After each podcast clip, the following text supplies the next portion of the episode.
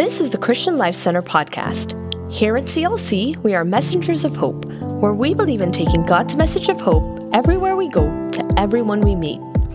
From wherever you are, be encouraged by this week's message. Real quickly, I want to just tell you that I'm going to be preaching this morning a message that you probably won't be too vocal on. You'll probably just listen a good bit. This is a positive message. If someone were to ask me, John Kilpatrick, what was the number one prerequisite for revival at Brownsville? I would say, undoubt, undoubtedly, unequivocally, it was prayer. Prayer is what brought revival. Prayer is what sustains revival. If someone were to ask me, what is the second prerequisite? Would you say, for what happened at Brownsville, I would say it's what I'm going to preach on this morning. Something I feel like you want to hear, you need to hear it. I'm hopefully going to deliver it to you. I think you'll laugh, I think you'll cry. It changed my life. My life has never been the same since this happened to me, and it happened before revival broke out at Brownsville. I want to explain it to you. I want to unpack it for you because there's a lot to unpack. I think you'll really enjoy what I'm going to share. I do this not to sell product, I don't have to sell product, but I do this so long after we're gone, you can still hear our ministry and be blessed by it. What I'm going to preach on this morning is I'm going to preach on mystery and power of a blessing. And um, this is what changed my life. Uh, you can get just the five CDs on it, but this one here is a larger collection, but it has it's everything that I know and everything I've ever preached on blessings. And there's a difference between favor and blessings. And I talk about that difference in the series. But this is everything that I've ever done on blessings. It's how to impart a blessing, and power of a blessing, and the uh, door to blessings. This is what I'm going to be preaching this morning, but this goes a lot further than what I'm preaching this morning. This goes along with it. I think you may be interested in this. This goes along with the series on blessings. It's entitled Mysteries Revealed visions, night watches, and morning dreams. I think you'll really, really enjoy. If you get one of these, be sure to get the one on this one Mysteries Revealed, Dreams, Visions, Night Watches, and Morning Dreams. Be sure to get that to go with either one of these because this is really excellent. There's a series I just got through preaching at my church, just finished it not long ago. It's entitled Opening the Eyes of Your Understanding. Opening the eyes of your understanding. There's a big difference between levels and dimensions. Levels takes a long time to complete. Jesus, when he came, he came like an Elijah to show Elisha how to operate. When Elijah came, he showed Elisha how to operate in the realms of the Spirit. When Jesus came, he showed the disciples, like an Elijah, he showed them how to operate in dimensions. I can't tell you, honestly, I can't take the time and tell you, it'd take too long, how eye opening this is. It deals with dimensions. That's where healing comes from. That's where miracles come from. They don't come out of levels, they come out of dimensions. If you don't get anything else at that table back there, get this. I'm telling you, every message that we preached was gobbled up as soon as it was preached. This has been a very, very powerful seller for our ministry. All the money goes into our ministry. And then this is a series entitled Spirits That Hinder the Flow of God. We're built for flow. Every one of God's people are built for flow. Love flows. Healing flows, revelation flows, the anointing flows, everything flows. If you have lost the flow of any of those things that I just talked about, there's usually a spirit that's blocking it. It's a spirit that's blocking it. And what this deals with is spirits that hindered the flow of God in your life. Some of the ones I deal with is Leviathan, spirit of Leviathan. It fights the prophetic. It tries to hinder the flow of the prophetic. I dealt with Jezebel one time, but I dealt with uh, Absalom three times because Absalom is the spirit of betrayal. Many of God's people have gone through betrayal like I've never seen before in these last years. Betrayed, pastors betrayed, church people betrayed, board members betrayed, staff members betrayed, husbands betrayed, wives betrayed. Never seen betrayal on the level that I've seen it lately. But I'm not going to go through all those again. But anyway, this is called spirits that hinder the flow of God. You're built for flow. If that flow has been impeded, it's usually a spirit that's impeding that flow in your life. And if that flow is not flowing, it causes a lot of anxiety and frustration in your life because you're not seeing what you know you ought to be seeing happen in your life and through your life. So, long after we're gone, though, the only reason I do this is long after we're gone, we can still minister to you through these CDs. All right, if everybody's ready, we'll get started. Now, let me tell you how this is going to happen. It's not going to be a shouting sermon, it's not really going to be a sermon. I'm just going to unpack to you and help you to understand how it was at Brownsville right before revival broke out. But it's going to be very relevant in your life. It's going, it's, I, I think some of you will weep, and I know some of you will laugh.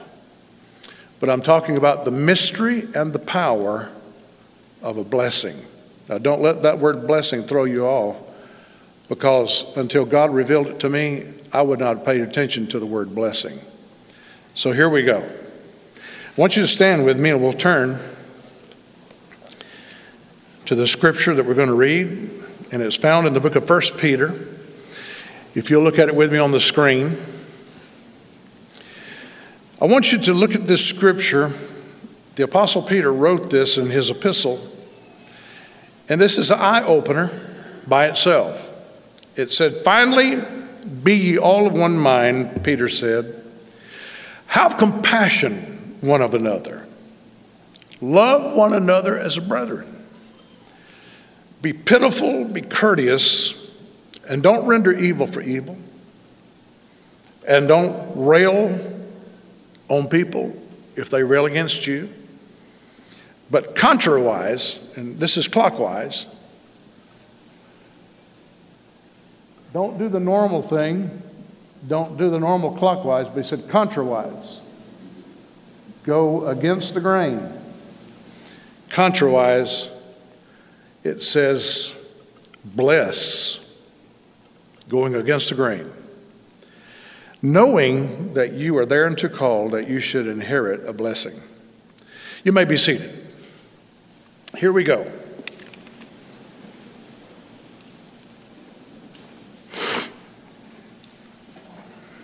You can cut me down just a little bit if you want to, just a wee bit.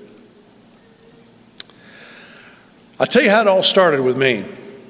We built Brownsville dedicated it Ju- uh, January the 13th, 1991. It was the beginning of a decade that I had no idea what that decade was going to hold in my life. I had no idea what it was going to hold.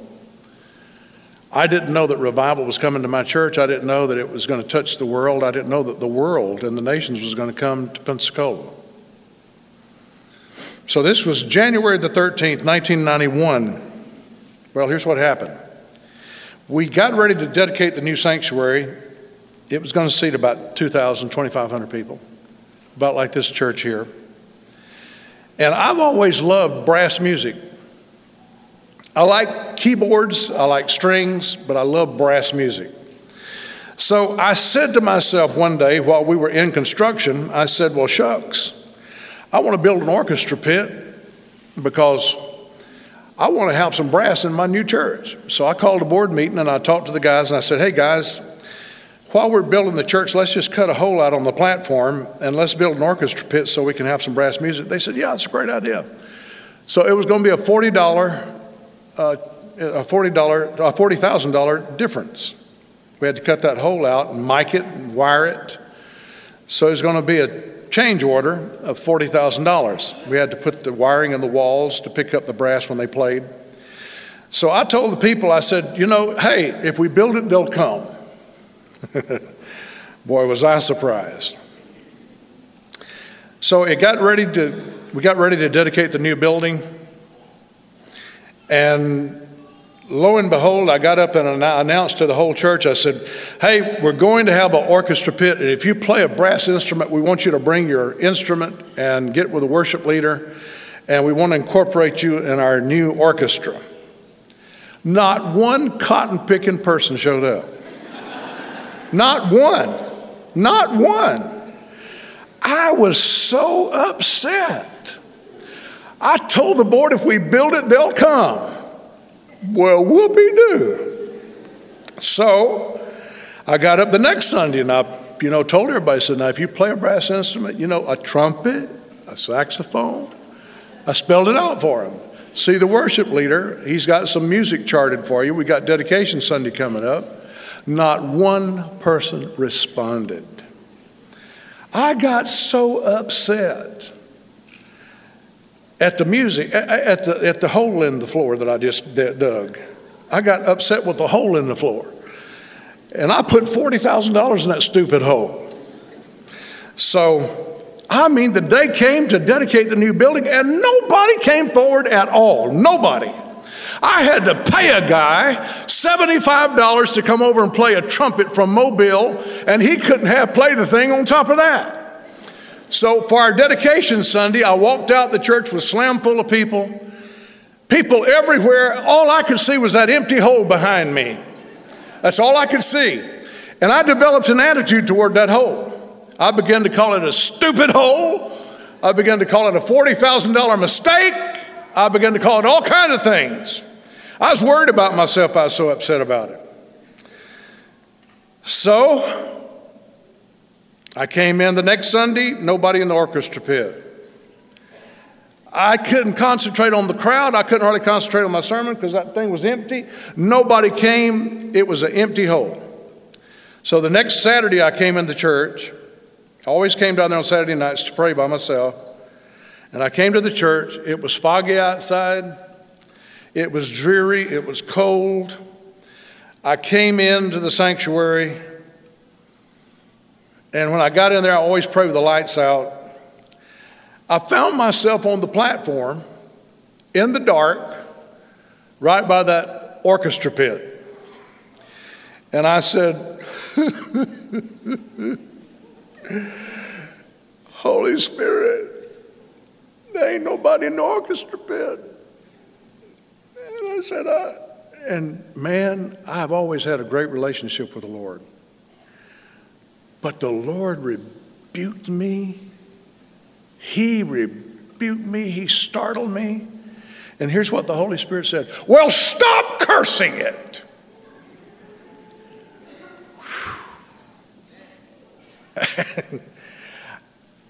I'm not saying that the Lord is in the business of embarrassing people, but I got embarrassed. I got, I got embarrassed. I felt humiliated because I'm whining as the man of God. I'm whining over something that's not working, and I've been cursing it with my mouth. You stupid hole. You know, you stupid $40,000 mistake. I told the board if we built it, they'd come. Now you're empty. You embarrass me. You know? And so the Lord said, Well, stop cursing it. Well, I left the prayer meeting and went home. I had to preach the next day. So I get home, I go to bed, I get my sermon, I got my sermon ready to go now. I go to bed, I toss and turn, turn all night long, and I can't believe that every time I turn over, I hear that voice. Well, stop cursing it. Every time I move, get up, go to the bathroom. Well, stop cursing it. And I told the Lord, I said, Look, if you'll just let me get some sleep, if you'll just let me get some sleep, I promise you, when Sunday's over, I'm going to take Monday and I'm going to go into my office and I'm going to shut the door and I'm going to tell Brenda I'm not going to eat. And I'm not going to come out of my office until I find out what you're talking about because when I only understood curses to be like witchcraft curses. I, I had never understood, like, well, stop cursing. What are you talking about cursing it? I don't understand what you're saying. So after Sunday was over, I told Brenda, I said, Brenda, look, I'm going in my office. Don't cook for me. I'm not going to eat. I'm not coming out of there till I, till I hear what God's telling me. She said, okay.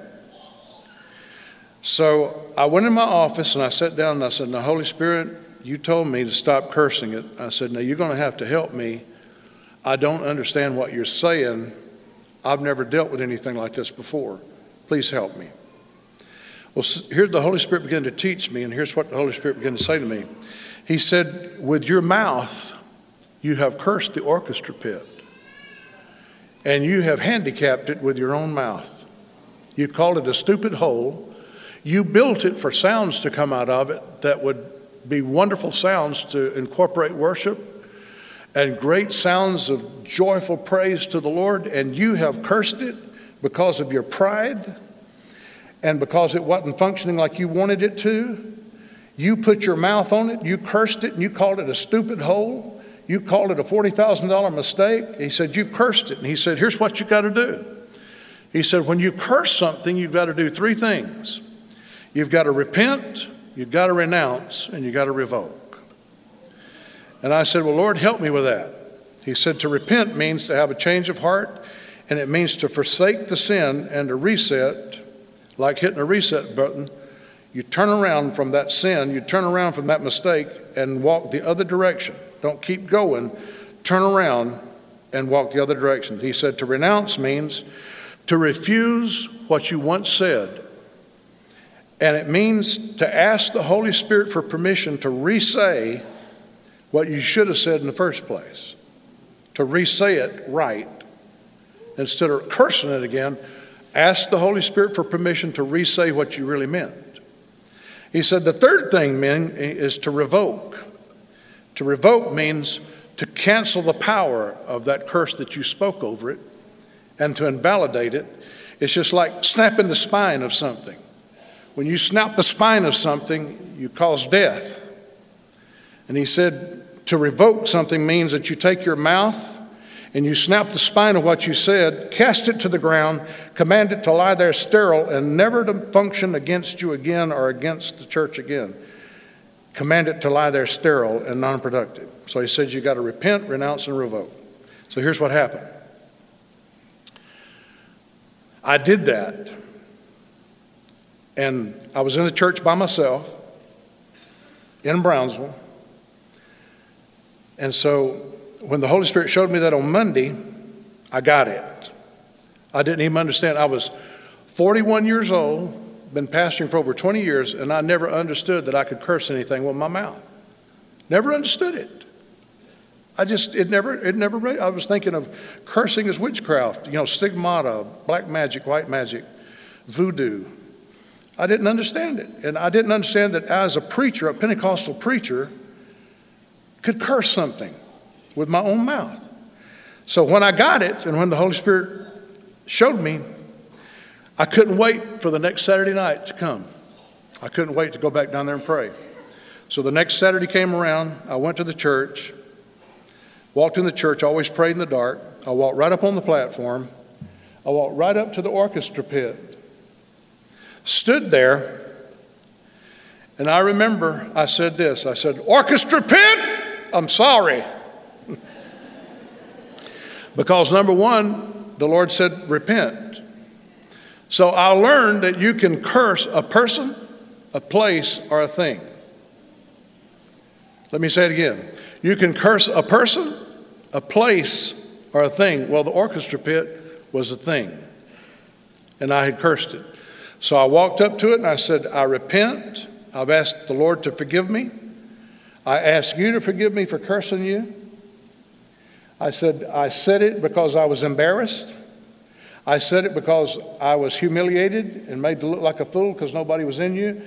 I spoke out of turn and I said, I asked for forgiveness. Second thing I did was I said, Orchestra Pit, I refuse the words that I spoke over you, and I'd like to now withdraw them off of you. And I want to re say what I should have said in the very beginning. I want to re say it. So I renounce what I've said, and I want to re say it. And then I said, I revoke what I said. And I command that the spine of those words be broken and lie on the floor sterile and never function against you again. So I want to start with a clean slate. So I will never forget this as long as I live.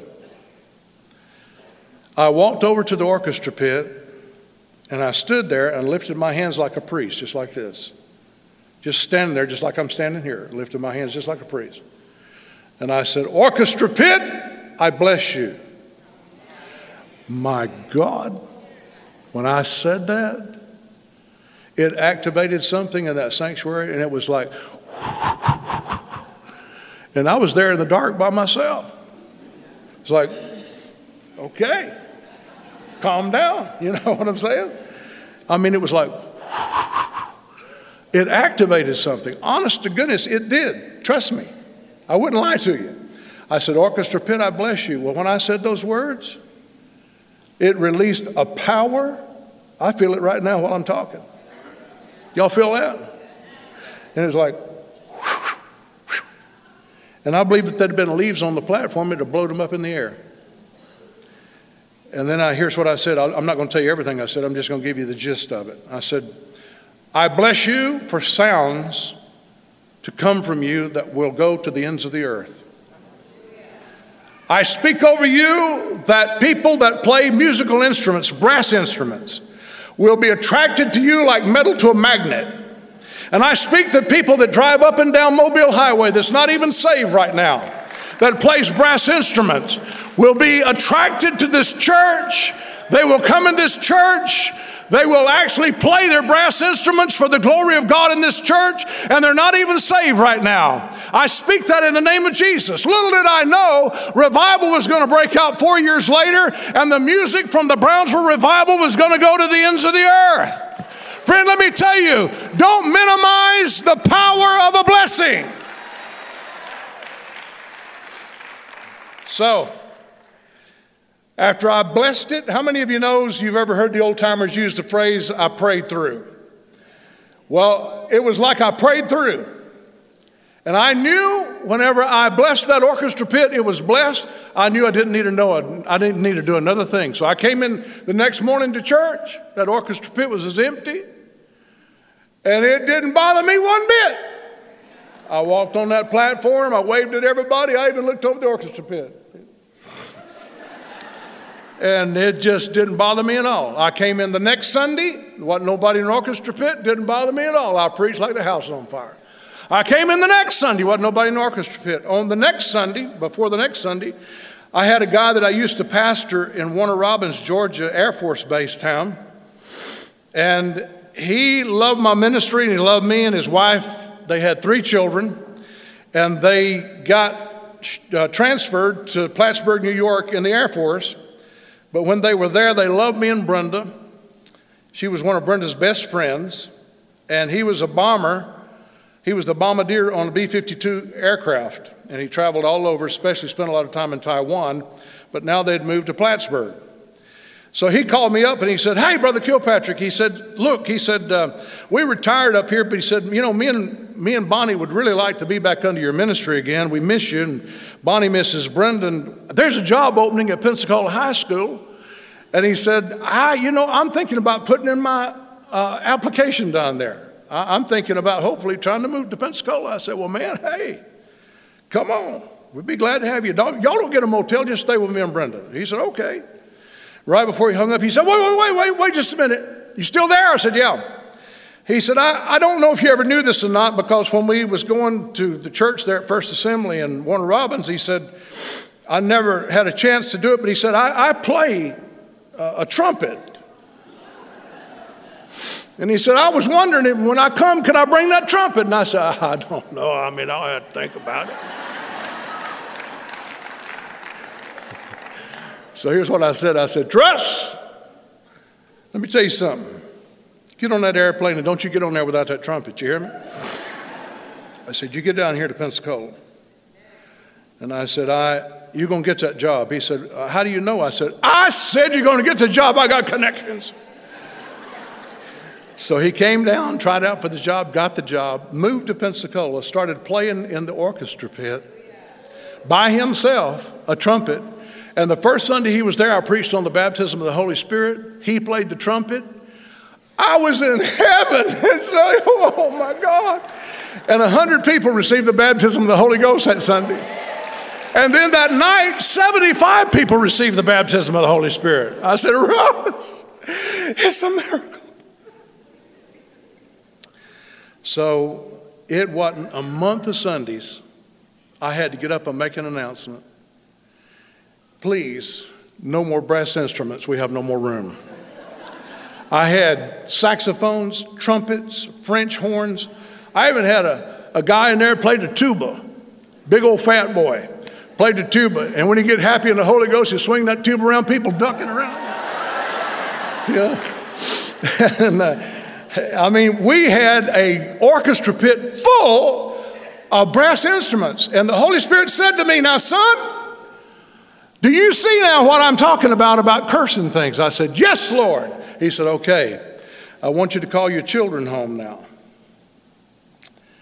And I want you to ask them to forgive you for the times that you cursed them and didn't know you was cursing them. He didn't say cussing them. Cussing, you know what cussing is? Y'all know what cussing is? I'm ashamed of you. Cursing and cussing is two different things. Cussing is profanities. Cursing is speaking things out of your mouth. And you know when we usually do it? When we get afraid. We get afraid our children are not going to turn out like we wanted them to, and they start taking a different path, and we start saying things over them and putting fear on them. We start saying things. Well, if you're not careful, you're going to wind up just like your uncle. He spent 12 years in prison. You better straighten up, boy. I see a lot of your uncle in you. Don't realize you just cursed your son. And so the Lord said, I want you to call your family home. And He said, I know you did it ignorantly, but He said, You've said some things that you need to repent of, renounce, and revoke over your family. So I called John Michael, I called Brenda, I called Scott. I asked him to come meet me at my house there at where we lived. And uh, this is years before revival broke out, about four years before revival broke out. And when they got to the house that day, Brenda was sitting in my recliner, and the boys were sitting on the fireplace. And Brenda was sitting in my lap. I was sitting in my recliner, and they said, Dad, what's this about? I said, Well, I said, Y'all see what happened to the orchestra? Yeah, wasn't that something? I said, Yeah. I said, But the Lord's dealing with me in step two now. And I said, He's showing me that I've said some things over you boys, and I've cursed you and didn't realize I cursed you. And uh, they said, Well, Dad, you've been a good dad. You've been there for our games and you've raised us right, you've taught us right. I said, Yeah. I felt like I've been a pretty good father, but I said, also, because of this, I realized that I was loose with my lips at times and I've said some things over you that I want to recall. They said, okay. So I called my firstborn forth first. My firstborn son, Scott, he's more of a stoic type guy. He's Real fine young man, good father, good husband, but he's sort of stoic. He don't show a lot of emotion. So I stood out in the middle of the floor and I said, Come here, son. So he come and stood there in front of me, and I said, Scott, I want to ask you to forgive me for the things I've said over you, son, that caused you to maybe be handicapped in certain areas of your life. I said, I want to repent and ask you to forgive me. I said, secondly of all, I want to renounce some of those things that I said, and I want to call them back, cancel them out, and I want to re say it right this time. And I'm going to ask the Holy Spirit to erase it from your mind, the things that I said. And I said, uh, I'm going to refuse what I once said, and I'm going to recall it. And I said, thirdly, I'm going to revoke it. I'm going to cancel the power over what I spoke over you that I have no more power over you. So I walked up to him. This is no joke. I walked up to him in my living room, in my den. I put my hand on his face like this, just like a priest.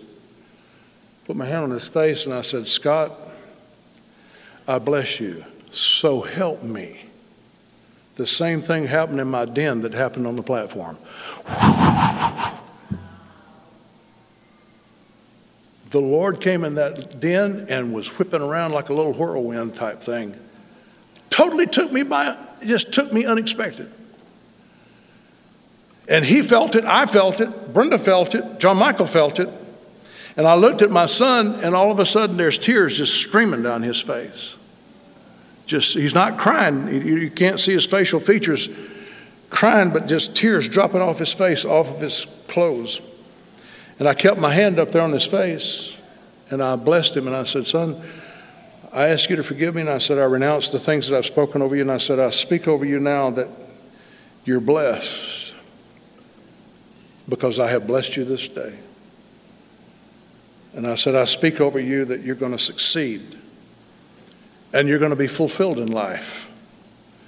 And you're going to be happier than you've ever been, and things are going to turn in your favor. God's going to bring the mountains down, and He's going to bring the valleys up, and He's going to make straight the path of the Lord in your life, et cetera, et cetera, et cetera. I won't go through all that. But I blessed him. When I got through blessing him, you know, he's, he's crying, man. And I, I don't think I'd ever seen my son cry except when he was real small. So then I called John Michael up. John Michael's six foot four, six foot five. Big old tall boy, played basketball at Lee College. So he came home and, and I called him up. I said, John Michael, I repented, I renounced, I revoked, and I put my hand on his face. And when I did, when I touched him, I've been all through the Brownsville revival, seen all kind of manifestations of the Holy Ghost, but I've never seen anything like this. When I touched him on his face, he started vibrating from his hair down to his toes. He just started vibrating like somebody plugged him in the wall, like that. Sweat just slinging off of him, popping off of him. It looked like if you'd have touched him, he'd have vibrated through the whole house, you know. And when I got through blessing him, I turned to Brenda. She's sitting over there in my recliner. I said, Come here, woman. And you, I don't know if you know anything about my wife or not, but she's a glory hog. That woman loves the presence of God. So she just starts laughing. When she gets nervous, she starts laughing. So she got up out of the chair and she started laughing. She came over there toward me. And whenever I reached out to touch her, I never got a chance to touch her. Boom, she's on the floor. And when she's on the floor, I knelt down beside her and I remember saying this to her. I said, Brenda, I ask you to forgive me for any time I made you feel less than a woman. I ask you to forgive me for any time that I compared you to anybody else, any time that I made you feel less than. I said, Brenda, I apologize and I deeply repent. And I said, I want to renounce those things that I said, and I want to have a chance to re say it the way it should be said. And I looked, and tears are dripping off her face into the carpet, tears dripping off my face. And I said, I want to revoke it. I laid my hand on her face. I repented, I renounced, and I revoked. And man, it was so powerful in our den. After I blessed my two sons and after I blessed my wife, it was going so good, I decided I'm going to bless myself. Oh, no! Oh, John, I'm so sorry for the times I've called you bad names. I'm so sorry for the time I've said I don't know why people ever come to hear me preach because it's just horrible. And I just began to repent to myself and bless myself. And I said, You're a good man, John. You ain't as bad as people say you are. And God's going to bless you. And I bless myself. Hey, if nobody else will bless you, bless yourself. Hallelujah. Come on now. So then, after that was over, the Holy Spirit said to me, All right, now do you see what happened at the orchestra? Yes. Do you see what happened when you blessed your family? Yes. He said, All right, I want you to bless your home. I said, Okay, and I didn't understand that one. So the Lord said, I want you to start having communion in your home every Saturday. And I want you to save back enough communion in your cup. He said, Some weeks you'll serve Brenda, some weeks you'll serve you. Have communion in your home every week because communion is called the bread of presence. And when you serve communion, every time you serve communion, it brings the presence. It's called the bread of presence.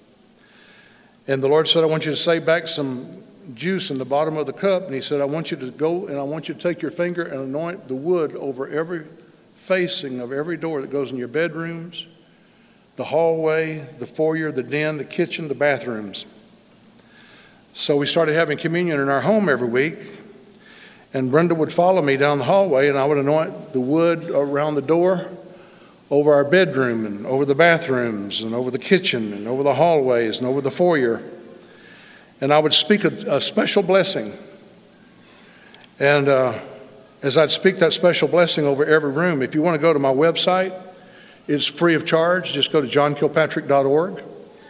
You can get the blessing that I spoke over my house, every room of my house. I'd speak a fresh blessing every week over every room of my house. Well, let me tell you what happened. There was a change in our home that I cannot tell you how powerful it was. I'd speak rest and peace and peaceful sleep over the bedroom. I'd speak uh, I'd speak fellowship around the table in the kitchen. I'd speak in the bathroom no disease, no infirmity.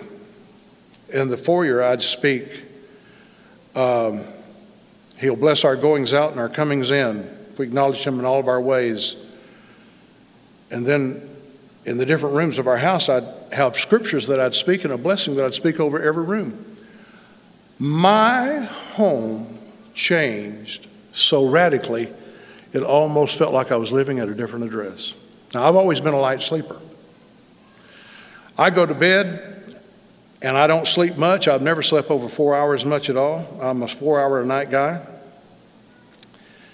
And I started going to bed and sleeping so cotton picking hard, I'd wake up and have slobber all up my nose. Y'all ever slept so hard you slobbered? I'd wake up and I'd have slobber in my ears, I'd have slobber in my hair, and I'd have slobber up my nose. And I did it about two or three nights, and I woke up one night and I said, Brenda, wake up! She said, What is it? I said, I think there's something bad wrong with me. She said, What do you mean? I said, Brenda, I'm waking up and I got slobber up my nose and in my ear and in my hair. I said, I believe I got that sleeping sickness or something. I don't know what it is. She said, Duh, you've been blessing the bedroom with peaceful sleep. Don't you remember? I said, Oh, yes, hallelujah, praise God, I do remember that. I started sleeping like a proverbial log, just sound asleep all night long. And then around the table, when we get through eating, people wouldn't go off into other parts of the house. We'd just sit there around the table and start fellowshipping and start talking about our day and about what God had done and start talking about testimonies of how God had used us that day and the calls that we got. We'd just sit around the table sometime for an hour after we get through eating. Fellowship became so integral in our family. We just sit down and talk and it was like, my goodness, this is wonderful. And so then, after I got through with that, the Lord said, Now, you see what happened the orchestra? Yes. See what happened? You call you? Yes. You see what happened when you blessed your? Yes. He said, Now I want you to bless the church. I want you to go to the church on Saturday nights. I want you to continue to pray, but I want you to add something in the equation. I said, okay. Because here's what the Lord said prayer is prayer, prophecy is prophecy, but blessing is blessing. Let me tell you the three. Prayer is petitioning God for divine intervention. That's prayer. Simple definition of prayer petitioning God for divine intervention. Prophecy is forthtelling the future and calling the future out yonder and pulling it in here handling it, listening to it, letting it go, putting it back out in the future. But blessing is blessing. It's different from prayer, it's different from prophesying. Blessing is speaking out of your mouth the things that you desire to see come to pass over a person, place, or thing. A curse is speaking out of your mouth over a person, place, or thing something that you desire to see happen to them in a bad way. Blessing is speaking out of your mouth anything over anything, a person, place, or thing that you want to see happen to them in a positive, godlike way. So, I went down to the church and I still prayed every night. You can't not pray because prayer is very important. The Bible speaks of prayer. But the Lord said one thing that's missing is blessing. And this is what happened before revival broke out. So I continued to pray, but then after I got through praying, I'd go to every section of pews in the dark. And we had a lot of section of pews just like this right here at Brownsville. We had a lot of sections just like this up in the balcony and down below. I would stand in the dark before every section of pews and I would just make up a blessing out of my mind. I wouldn't write anything down. I wanted to force my mind to be expanded to learn how to bless. I wanted to stretch my mind to learn how to bless. And I would say, like over this section of pews, I bless you that tomorrow, even though these pews are empty tonight, tomorrow they're going to be filled with people that's coming in from all walks of life.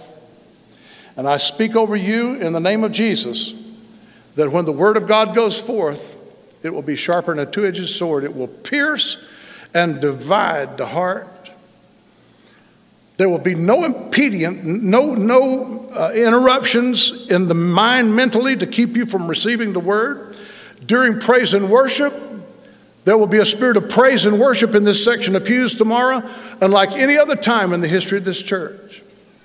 When I stand to preach tomorrow, my voice will penetrate this section of pews and the message will be retained. When people leave out of here, they'll be able to retain it and practice that message in the middle of the week, and Satan shall not steal it from their minds. And then I go to this section of pews, speak a separate blessing, this section, this section, this section. And as far as I know, in the remaining years, I never spoke the same blessing over the same section of pews. I forced myself to speak blessings every week over that church. And let me tell you what happened. I would stand up to preach on Sundays, and it would be like my tongue was a sheet in the wind. My tongue would just be free. Just, I would just start preaching like a Gatling gun. I mean, the word was just coming out and hitting people. And whenever I'd preach, it was a fresh anointing on my life. I had blessed myself. And it's just like a fresh anointing was on me, and my tongue was loose, and I'd preach powerfully, and it was like, praise God, this is awesome. Well, let me just tell you this real quickly, and I got to move on. I believe that adding the dimension of blessings to Brownsville, adding it to prayer, adding it to praise and worship, adding it to prophesying, I believe adding that dimension of blessing made that atmosphere so sweet. It sweetened the atmosphere. It changed the pH of the atmosphere. And so when we started praying for revival, Holy Spirit started investigating that atmosphere. And when he came in on Father's Day, he loved that atmosphere so much. It changed. And he came and he fit himself in that atmosphere just like a hand going in a glove. And he stayed five years. And salvations, baptisms, healings, People called to the ministry. The world came. And I believe, I really believe it to this day, I really believe that it was adding the dimension of blessings. Because you see, in so many churches, people have come in church, they have cursed the pastor. Not cussed him, but cursed him. I tell you what, and they've cursed the worship, they've cursed the worship leader, they've cursed the programs of the church, They've cursed all kinds of things. And that stuff inventories itself. Tonight I'm preaching on atmospheres, climate, and culture. That's what I'm preaching on tonight. I'm preaching this this morning to get us ready for tonight. And so many people don't really realize that when you speak things like that, like curses, they inventory themselves in that atmosphere and it hinders worship. It hinders the preacher preaching when he should be up there standing and delivering and preaching with a powerful anointing. And his words should be going out like sharp arrows. When there's, there's curses in the air, he stands up to preach and his words fall to the ground, fall in the carpet before they can even make it out there in the pews. It hinders his anointing because the atmosphere is inventoried with all kinds of stuff in it church splits, church divisions, people divorcing in the congregation. All that stuff inventories itself. You notice Jesus? Before Jesus would ever go in the temple and preach, he cleansed that temple out first. Let me, let me ask you this question. If Jesus needed to cleanse the temple, what about us? If he wouldn't go in and cleanse, if he wouldn't go in and preach, knowing it would hinder his delivery and his message, and he had to cleanse the atmosphere before he preached, it behooves us to emulate him and to get the hell out of the house.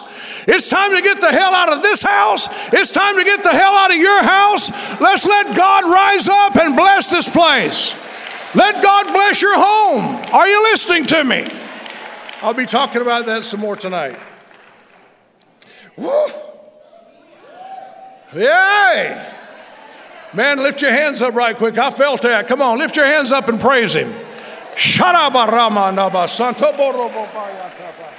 Come on, lift your hands up. Just stand up for a minute. Just praise Him. I'm going to I'm gonna finish here in a minute. Keep on. Come on, praise Him.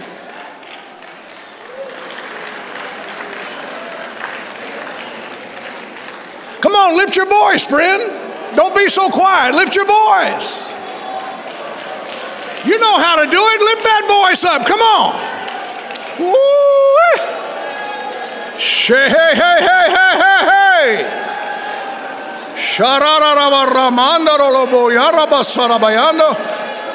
Now you got it. Come on, lift it up. Now you got it. Come on.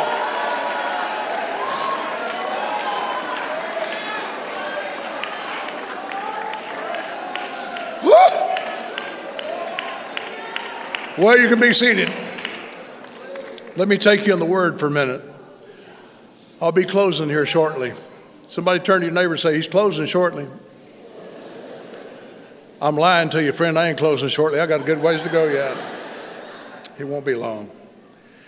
I began to go back after I saw this change in my life and change in my church. I began to go back and I began to go all the way to Genesis. And you know what? One of the things I found was when God would make something, He'd bless it. I got a question for you. You've made several babies. Have you blessed any of them? Because before God showed me this, I had never blessed anything, and I was a Pentecostal preacher for 20 years, and I'd never blessed anything. Never blessed my children, never blessed my wife, never blessed my church, never blessed anybody or anything. I always said, God bless you. But how many of you knows that's more like a salutation? Hey, God bless you, man. Good to see you. God bless. It's like saying, nice day, isn't it? But that's you're not blessing nobody. You've got to think of something to say to bless that person. So, anyway, I began to go back in my Bible. It's going to be on the screen, so you won't have to turn there. But I began to go back in my Bible. And I wound up in Genesis 24. And look at this. This is about Rebecca. You remember, just take it off screen for a minute until I get ready for it. But you remember Abraham sent Eleazar out to find a bride for Isaac. Y'all remember that?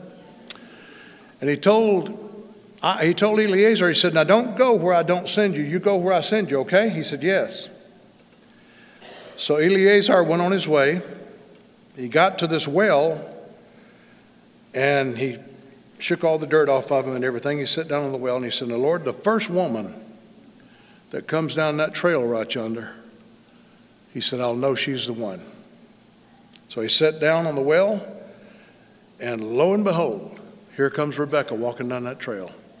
She walks right up to him and she said, and, and Eleazar said, Lord, if she says, Can I get you something to drink? Can I get you animals something to drink? He said, I know she's the one. So she walked right up to him and she said, Hi, my name is Rebecca. Can I get you something to drink and can I get you animals something to drink? How many of you knows it's one thing to get a man something to drink, but to feed them camels is quite another thing?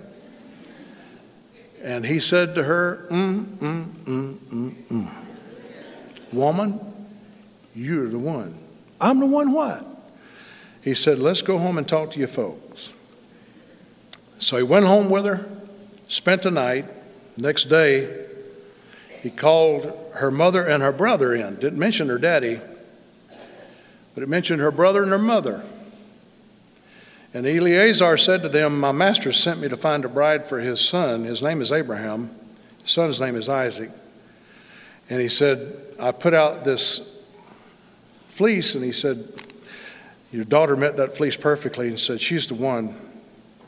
They said, Well, will you let her go with me to my master's son to be his wife? And they said, Well, we'll call the damsel and inquire at her mouth. And they called Rebekah and they said, Will you go with this man? And she said, I'll go. So they sent away Rebekah, their sister, and her nurse, and Abraham's servant and his men. And look what it said in verse 60. It said, They blessed Rebekah. Now, take it off the screen just for a minute. It said, They blessed Rebekah. But I want you to see what they said. This is one of the first blessings in your Bible. This blessing is 24 words long. Look what it says. Her brother blessed her, and he said, Thou art our sister. Be thou the mother of thousands of millions, and let your seed possess the gate of those which hate them. 24 words. Take it off screen, because y'all to sit out there and count them words, I can promise you. thou art our sister. Be thou the mother of thousands of millions. Didn't leave no question about it. Be thou. Put it on her the mother of thousands of millions, and let your seed possess the gate of those that hate them. Now, who was Rebekah? Rebekah was going to marry Isaac. Isaac and Rebekah was going to have twin sons, Jacob and Esau. Jacob's name was going to be changed to Israel. He was going to have 12 sons, and they were going to become the 12 tribes of Israel. Who was Rebekah? When they blessed their sister, they wasn't prophesying over her, it would have said prophesying. It said they blessed her. And what they said was, Thou art our sister, but be thou the mother of thousands of millions, and let your seed possess the gate of those which hate them. And they're surrounded by Muslims that hate them. But it said, Oh, glory to God, she was going to become the mother of Israel. It happened just like that. Why? Because they blessed their sister. I want to say this to you I don't care who it is, Yasser Arafat. Saddam Hussein, I don't care who it is, Iran, Iraq, whoever, you cannot destroy Israel. Why? Because they blessed their sister. They spoke a blessing over that girl. And I want to tell you a blessing is powerful. When you bless somebody and you speak that out of your mouth and you put it on them, you're putting something on them, a blessing. Isaac blessed Jacob and Esau. And after he got through blessing Jacob by accident, he thought he was blessing Esau. Esau came up and said, Daddy, don't you have a blessing left for me? He said, I'm sorry, son. I put it on your brother. I thought he was the oldest. There was something so powerful about that blessing. Even when the patriarch spoke it out of his mouth, it stuck, it bonded to him, and to this day it sticks. Oh God, what would happen? Hear me. What would happen if we started blessing our families instead of cursing our families? What would happen? Listen to me. What would happen if we started blessing those that God has put over our lives, our pastors and pastors' wives and worship leaders and youth pastors and children's pastors. What would happen if we started blessing them? Revival would break out before next Sunday. It's time to stop cursing that. It's time to start speaking blessings out of our mouth. Oh God, send a revival of blessings in America. Come on, give him praise.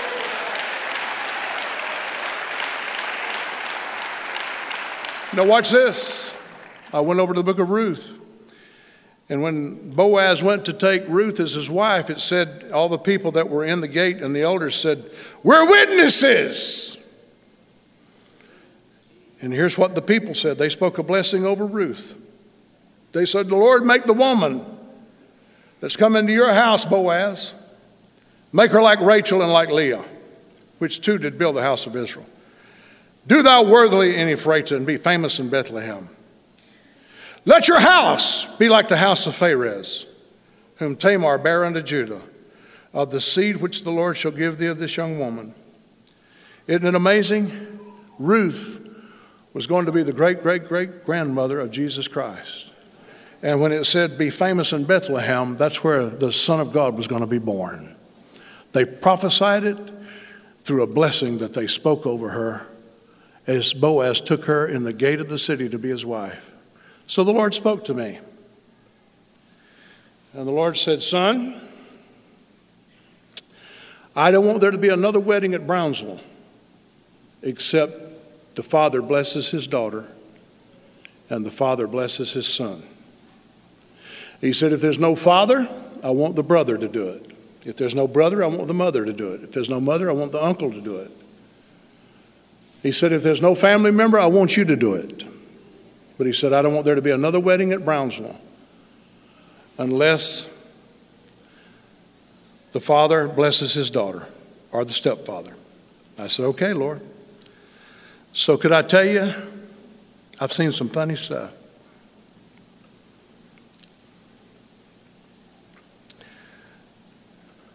I told this girl, I said, Now, honey, I was counseling her at the time when the Lord said this to me. I said, honey, you know that your daddy's going to have to speak a blessing over you at your wedding. Oh my God, Pastor, he'll pass out. I said, No, we got some smelling salts. We'll get him up. But he's going to speak a blessing over you. I said, uh-uh, he, he ain't going to get out of it. He's going to speak a blessing over you because the Lord done told me.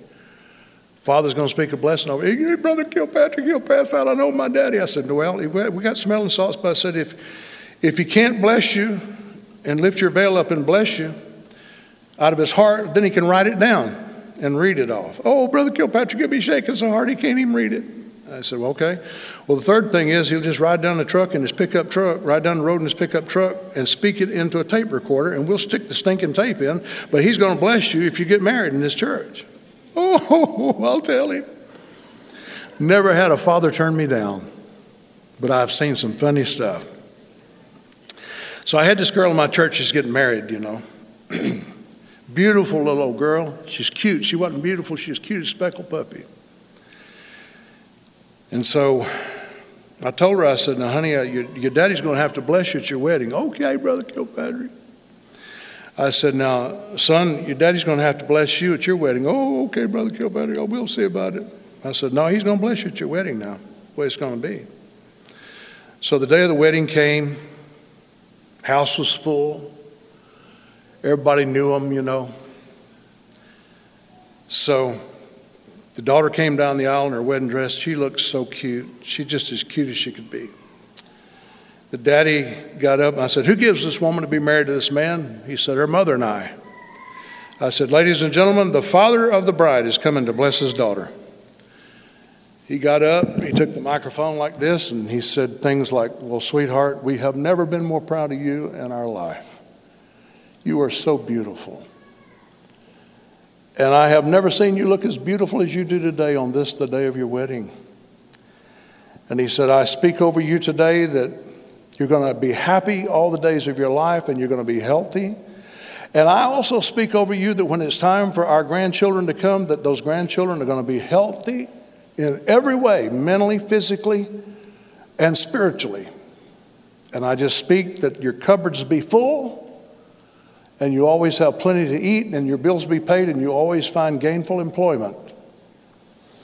And so everybody, you know, was just crying and tears running down people's face. But this beautiful little girl was marrying Bubba.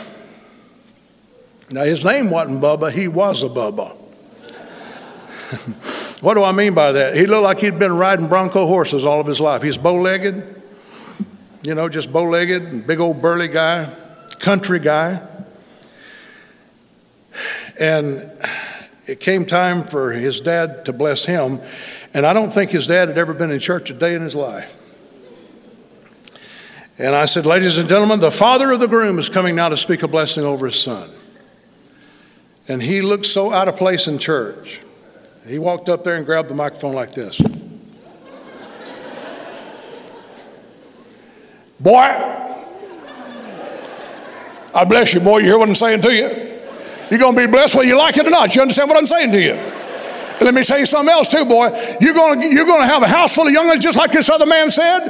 And them, how, them youngins is to mind you. They're to mind me because I'm telling you, you ain't to raise no youngins that won't mind. You hear what I'm saying to you? And I tell you, your house is to be full of good food and there's to be all kind of nice things and you're to have a good life. Do you understand what I'm saying to you, boy?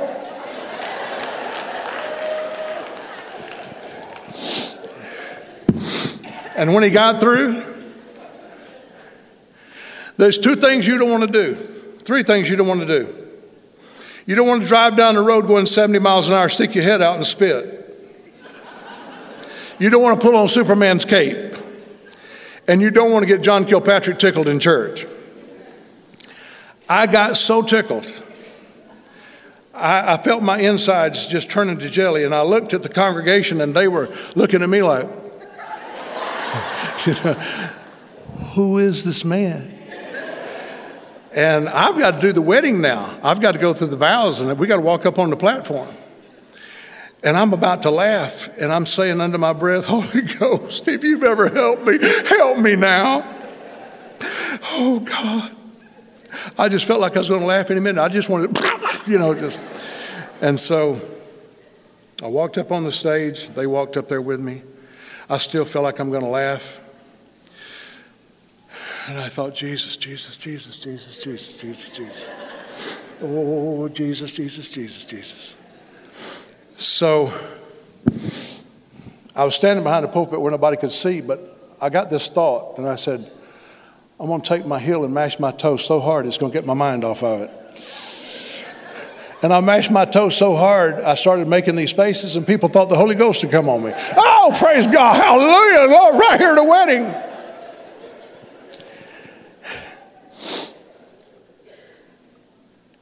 And I tell you what happened. I'll tell you how I got out of it. It was so funny and so humiliating. But when I looked at Bubba's face, there were tears running down his face. And when I saw the tears running down his face, it dawned on me how many people come to church every week and they've lived in hell, been cussed, slapped, beat, drug around by the hair of the head, told they'll never amount to anything. But even though that was the most ridiculous blessing anybody'd ever heard, it meant the world to him that his daddy had blessed him. So I close with this. I got through preaching this series, Mystery and Power of a Blessing. And when I got through preaching it, I was completely done and already, already moved on to something else. But I had this guy in my church. he was a overweight guy. His shirt tail was always half out and half in. He never looked groomed. His hair never looked combed. I don't think he had ever combed his hair at all. He looked thrown away. And anytime I'd ever get around him, like at a Christmas party or whatever, he'd always get away from me. I never met him, but he went there for years, but I never met him.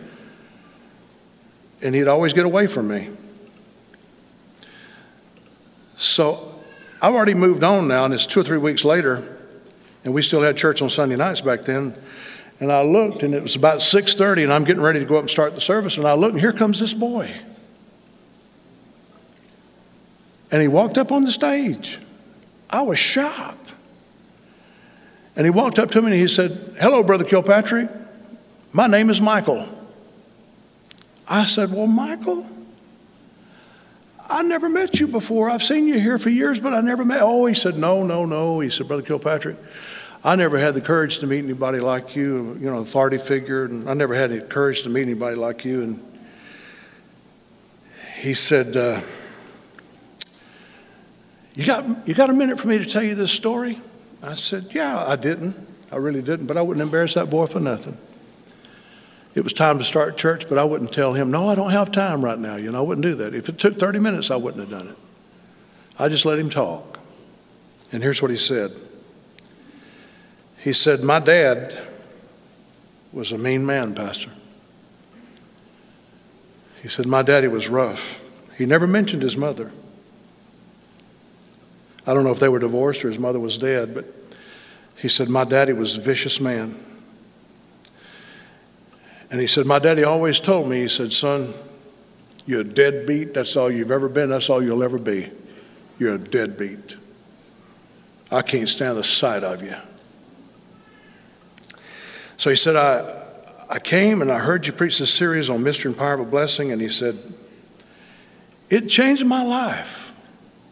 He said, I'm telling you, it changed my life. And he said, I said to myself, Well, I need my daddy's blessing. So he said, I got my old car, and he said, I decided to drive up to Ohio to see my daddy. And he said, I pulled up outside the house, and he said, Man, I was sitting there in the car, and I just couldn't get the courage up to lift that door handle.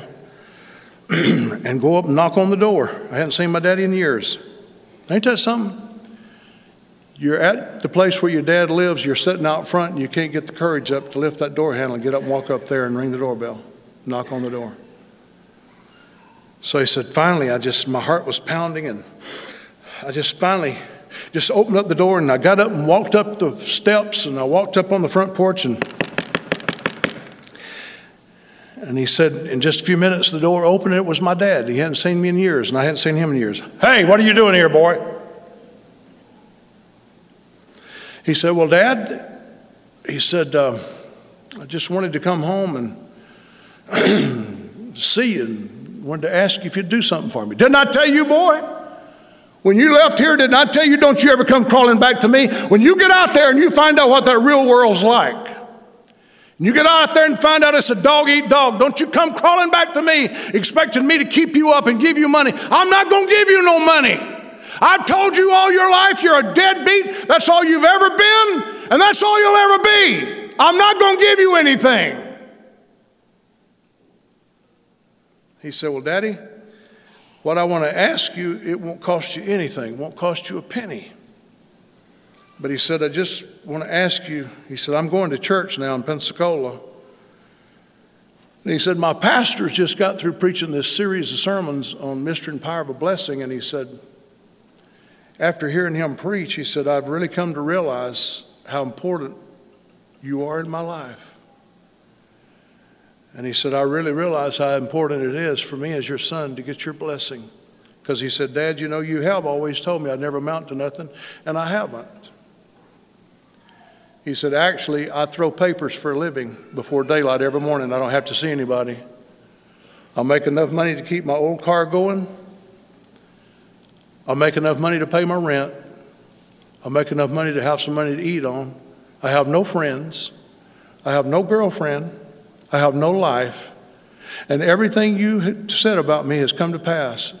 But when I heard my pastor preach this series of sermons on Mystery and Power of a Blessing, I just wanted to come home and see if maybe you could speak a blessing over me. It would mean so much to me.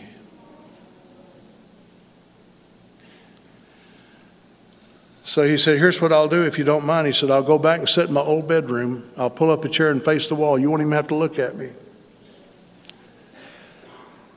And he said, I'll face the wall and he said, if you could just think of a few good words and then come in and maybe you can touch my shoulder, maybe you don't have to touch me at all. Just speak a few good words on me, just a sentence or a phrase. He said it would mean everything to me. So he said his dad didn't answer him, and he just walked past his dad, walked in the house, went back to his old bedroom, pulled up a chair, faced the wall, and he said he heard his daddy start pacing up and down that hallway. They had a floor furnace. He said he could hear him walk over that floor furnace going that way. He'd turn around and come back this way, walk over the floor furnace, trying to think something good to say. Isn't it amazing when you're cursing somebody, it rolls off the tip of your tongue. You can't think of enough bad things to say about a person. But when it comes to blessing, cat's got your tongue. He said, Finally, I heard him come walking in the bedroom. And I'm sitting there, and he said, My heart is beating. And he said, I can hear my heart beating in my ears. And he said, My dad walked up behind me. He said, I could hear him lick his lips and try to, a couple of times to say something, but he still couldn't get it out. And he said, he stepped up a little bit closer to me. He said, the first communication that I received from my father was, I saw tears running down my coat. My dad was crying.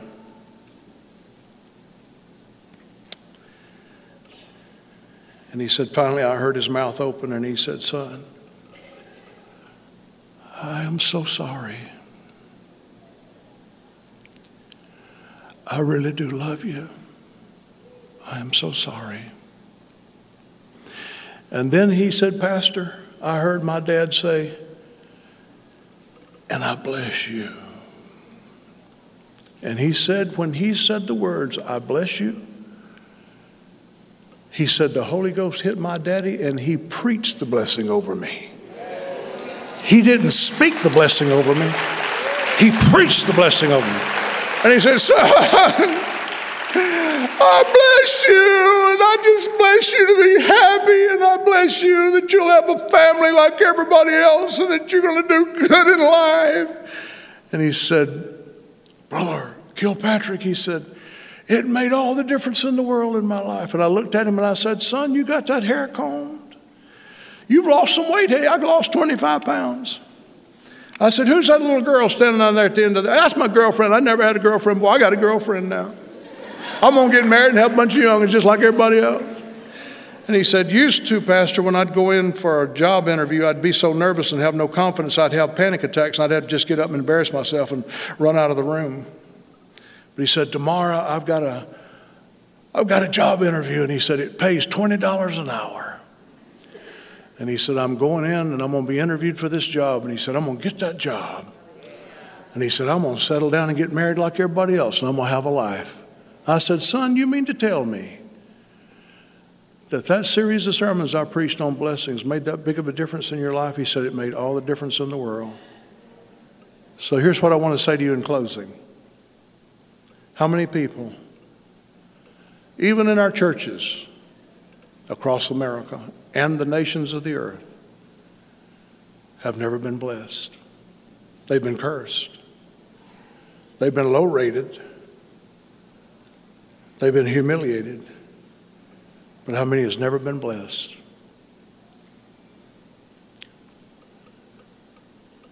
And I came away from that with this vow. I said, God, I won't ever dismiss in prayer again.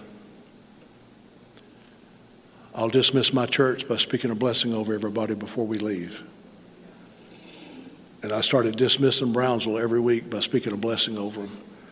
And I've still got that blessing in my Bible to this day. I speak a blessing over them. Let me ask you this question Have you ever blessed your son? You ever blessed your daughter? Have you ever blessed your wife? You ever blessed your husband? You ever blessed your pastor? You ever blessed your youth pastor, your children's pastor? You ever blessed your grandchildren? I think it's time. I can't tell you what a difference it would make in your life. And I can't tell you what a difference it'd make in this church.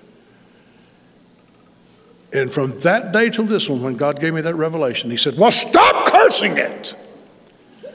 From that day till this one, as far as I know, I have never cursed another person, place, or thing since that day. If this ministry is making an impact in your life, why not help us make an impact on the lives of others by partnering with us today?